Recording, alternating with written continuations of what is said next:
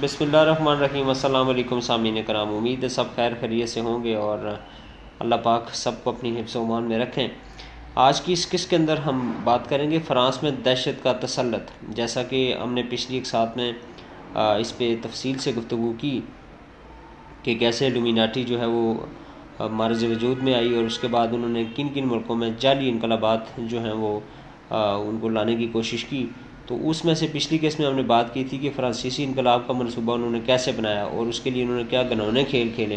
آج ہم بات کریں گے فرانس میں دہشت کا تسلط کہ بین الاقوامی بینکاروں نے فرانسیسی انقلاب کا منصوبہ بنایا تاکہ وہ یورپی حکومت پر خفیہ طور پر قابض ہو سکیں اور اپنے دیگر منصوبوں منصوبوں پر عمل کر سکیں۔ انقلاب کے پھوٹتے ہی جیکوبین تمام معاملات کا کنٹرول اپنے ہاتھوں میں لے لیا۔ یہ لومیناتی اور گرینڈ اورینٹ میسنری کے منتخب کردہ لوگ تھے۔ انہوں نے ڈیوک ڈی آرلنس کو اپنے مقاصد کی تکمیل کے لیے ابتدا سے استعمال کیا اور جب اس کے کزن بادشاہ کو قتل کرنے کے لیے اس کے ووٹ کی ضرورت تھی، وہ کام آیا۔ ڈیوک کو پورا یقین تھا کہ بادشاہ کے قتل کے بعد اس کو قانونی بادشاہ کی حیثیت حاصل ہوگی، مگر جیکوبین کے اپنے ارادے تھے۔ جیسے ہی ڈیوک نے بادشاہ کے قتل کے حق میں ووٹ دیا، تمام الزام اس پر آ گیا اور اس اصل منصوبہ ساز تمام تر شکوک و شبات سے آزاد ہو گئے۔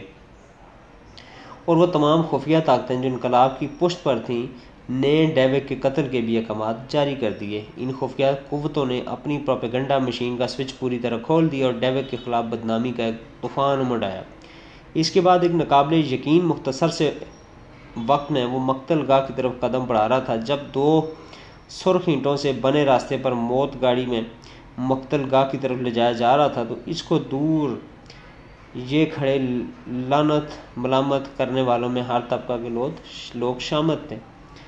ایک مرتبہ میرا بیو کو جب اس امر کا احساس ہوا کہ اس نے قصاص میں مدد دے کر غلطی کی تو وہ شرمندہ ہوا۔ میرا بیو، آوارہ بچلن ضرور تھا، مگر خفیہ اکاؤں کی طرف سے قتل کے اقامات اسے ہضم نہیں ہو رہے تھے۔ میرا بیو شروع سے ہی بادشاہ کے خلاف کسی بھی تشدد کے خلاف تھا۔ اس کا منصوبہ تھا کہ بادشاہ لوئی کے اختیارات کو محدود کر دیا جائے اور اس کے چیف ایڈوائزر کا منصب سنبھال لے تاہم جب اس کو یقین ہو گیا کہ اس کے آقا بادشاہ کے قتل کا حتمی فیصلہ کر چکے ہیں، اس نے بادشاہ کے پیرس سے فرار کا انتظام کیا۔ جب جیکوبین کو میرا بیو کی دو کا علم ہوا تو اس کی تحلیل کے بھی احکامات جاری کر دیے گئے۔ میرا بیو کے قتل کے وقت ایسا موقع نہیں تھا کہ اس پر الزامات عائد کیے جاتے اور اس کو عدالتی موسم کنار کیا جاتا۔ اس لیے اس کو زہر دے دیا گیا۔ اس کی موت خودکشی معلوم ہوتی تھی۔ ڈنٹن اور رابسفیئر دو شیطان تھے جو انسانی شکل میں مجسم ہو گئے تھے۔ انہوں نے لومیناتی کی تشدد کے تسلط کے منصوبے کو آگے بڑھایا تاکہ راہ میں درپیش رکاوٹوں کو ہٹایا جا سکے۔ دشمنوں سے بھرپور انتقام لیا جا سکے۔ تاہم، جب اپنے اکاؤں کے مقاصد پورے کر چکے تو عمل درآمد میں ان کے معاون دو قریبی ساتھیوں پر اسی الزام میں مقدمہ چلایا گیا اور پھانسی دے دی گئی۔ گو کے لیفا وہ بھی ایک میسن تھا مگر وہ ایک اچھا آدمی تھا۔ اس نے انقلابی قوتوں کے ساتھ اس لیے شمولیت اختیار کی کہ اس کا ایمانداری کے ساتھ خیال تھا کہ تیز رفتار، تبدیلی اور اصلاحات کے لیے انقلاب ناگزیر ہے۔ مگر لفائنے کو ایک لمحے کے لیے بھی اس کا خیال نہیں آیا کہ فرانس کے لوگوں کو جبر سے نکال کر دوسری محکومی کی طرف لے کر جا رہا ہے۔ جب اس نے بادشاہ کو بچانے کی کوشش کی تو اس کو آسٹریا میں جاری جنگ میں جبرن بھیج دیا گیا۔ سترہ سو نواسی کے انقلاب فرانس سے لے کر آج تک آنے والے تمام انقلابات کے پس پوش خفیہ قوتیں کئی ڈیوک ڈی آرلنس میرابیو اور لفائنوں کو استعمال کر چکی ہیں۔ حالانکہ تمام افراد کے نام نئے تھے اور مختلف جگہوں پر پیدا ہوئے تھے۔ مگر ان کا کردار ایک ہی تھا، ان کو انقلابی مشین میں ایک جیسے آلہ کے طور پر استعمال کیا گیا۔ ان سب کا کام تھا کہ انقلاب برپا کریں اور جیسے ہی وہ اپنے مقاصد میں کامیاب ہوئے، ان کو پس پشکولتوں نے خوب فوری طور پر تحلیل کرنے کے کامات جاری کر دیے۔ ان کی موت کا اس طرح انتظام کیا گیا کہ ان کے لاشیں گناہوں کے غلاف میں لپٹے ہوئے تھے۔ وہ تمام گناہ جو اصل میں بین الاقوامی سازش کے سرگنا کیے تھے سرگنا نے کیے تھے۔ سر والٹر اسکاٹ فرانسیسی انقلاب میں خفیہ قوتوں کے کردار سے آگاہ ہوئے تھے۔ ان کی کتاب نیپولن کی زندگی جو بھی پڑھے وہ اندازہ کر سکتا ہے کہ مصنف نے اس انقلاب کے پیچھے یہودی ہاتھ کا سراغ پا لیا تھا۔ سر والٹر اسکاٹ کہتے ہیں کہ انقلاب میں حصہ لینے والے کلیدی شخصیات میں سے اکثر غیر ملکی تھے۔ انہوں نے مشاہدہ کیا کہ اس میں استعمال ہونے والی اکثر اصلاحات اصطلاحات، جیسا کہ ڈائریکٹر اور ایلڈر یہودی تھے، انہوں نے نشاندہی کی کہ ایک شخص مینول کو پرسرار انداز میں پروکیور آف کمیون مقرر کیا گیا۔ یہ شخص سترہ سو بانوے صدی عیسوی میں ہونے والے قتل عام سے قبل اور دوران قتل عام سے قبل اور دوران پورے فرانس میں گرفتاریوں اور جیل میں راست کا ذمہ دار تھا۔ اس قتل عام میں صرف پیرس کی جیل میں آٹھ ہزار سے زائد فرانسیسی قیدیوں کو موت کی نیند سلایا گیا۔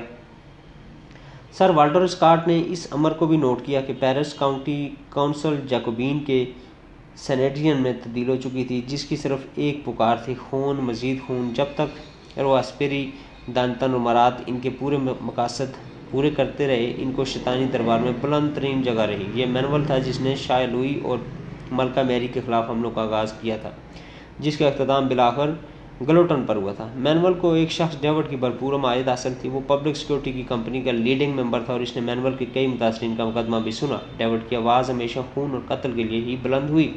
ایک اور اہم بات یہ کہ رسپاری کو تلیل کرنے کے اقامات کے بعد دو اور افراد، ریوبل اور گوہر کا کونسل آف ایلڈرز کے ڈائریکٹر مقرر کیے گئے۔ دیگر تین ڈائریکٹرز کے امراء یہ اس وقت فرانس کے سیاہ و سفید کے مالک تھے۔ جی رینور اپنی تصنیف روانسفری کی زندگی لائف آف روانسفری میں لکھتا ہے کہ ستائیس اپریل سترہ سو چورانوے سے لے کر اٹھائیس جولائی تک جب رواسفیری کو شکست ہو چکی تھی۔ اس وقت فرانس میں تشدد کی لہر اپنے عروج پر تھی۔ اس وقت ایک فرد واحد کی امریت نہیں تھی، بلکہ تقریباً بیس افراد اقتدار میں حصہ دار تھے۔ اٹھائیس جولائی کو رواسفیری نے کنونشن کے سامنے ایک طویل خطاب کیا، مگر اس میں اس نے واضح نام لینے کے بجائے عام سے جماعت لگانے پر اتفاق کیا۔ اس نے کہا، اس وقت اور اس مقام پر میں کسی کا نام نہیں لینا چاہتا، لیکن مجھے یقین ہے کہ سازش کے مصنفین میں کرپشن اور تباہی کے نظام کے ایجنٹ شامل اور سب سے زیادہ بڑی بات یہ ہے کہ اس میں شامل غیر ملکی جمہوریہ کو پلٹ دینا چاہتے ہیں۔ میرا مطلب ہے کہ الحاد کے عوارض، جن کے اساس غیر اخلاقیات پر مبنی ہے رنیئر نے مزید لکھا کہ وہ نے یہ بھی کہا کہ وہ اب بھی اس پر فتح پا سکتا ہے، مگر اس پاروی نے یہ کہتے ہوئے بھی بہت کچھ کہہ دیا تھا۔ اس کو خاموش کرنے کے لیے اس کے جبڑے میں گولی مار دی گئی اور اگلے ہی روز اس کو گلوٹین میں گھسیٹ کر لے جایا جا رہا تھا۔ اس طرح ایک اور میسن جو بہت کچھ جانتا تھا، ٹھکانے لگا دیا گیا روسی اور اسپانوی انقلابات سے قبل کہ واقعات کا اگر جائزہ لیا جائے تو یہ ظاہر ہوتا ہے کہ برازمی فری میسن کے گرینڈ اورینٹ لاجز کے اندر موجود علومناتی کا خفیہ انقلابی سیکشن اس کا ذمہ دار تھا۔ ہزاروں افراد اور درجنوں تنظیموں کو اس کا ذمہ دار ٹھہرایا گیا تاکہ عالمی طریقے انقلاب کے اصل ذمہ داروں کی شخصیت کو پس پردہ رکھا جا سکے۔ آج بہت ہی کم لوگوں کو معلوم ہے کہ رسپاروی مرات اور دانتن میز مورے تھے، جس کو علومناتی کے تیرہ ڈائریکٹروں نے استعمال کیا۔ یہی ڈائریکٹر عظیم فرانسیسی انقلاب کے مصنف اور ڈائریکٹر بھی تھے۔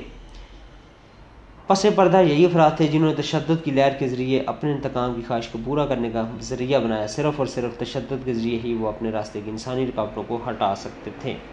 سامعین محترم، مجھے امید ہے کہ انشاءاللہ رضیز آپ کو یہ کس جو ہے، یہ بھی مزید پسند آئے گی، ضرور پسند آئے گی۔ اور کل انشاءاللہ رضیز ہم آپ کی خدمت میں دوبارہ حاضر ہوں گے اور بات کریں گے نیپولین کی شکست کے اوپر۔ تو کب تب تک کے لیے اجازت دیجیے اللہ ہم سب کا حامی ناصر ہو۔ السلام علیکم ورحمۃ اللہ۔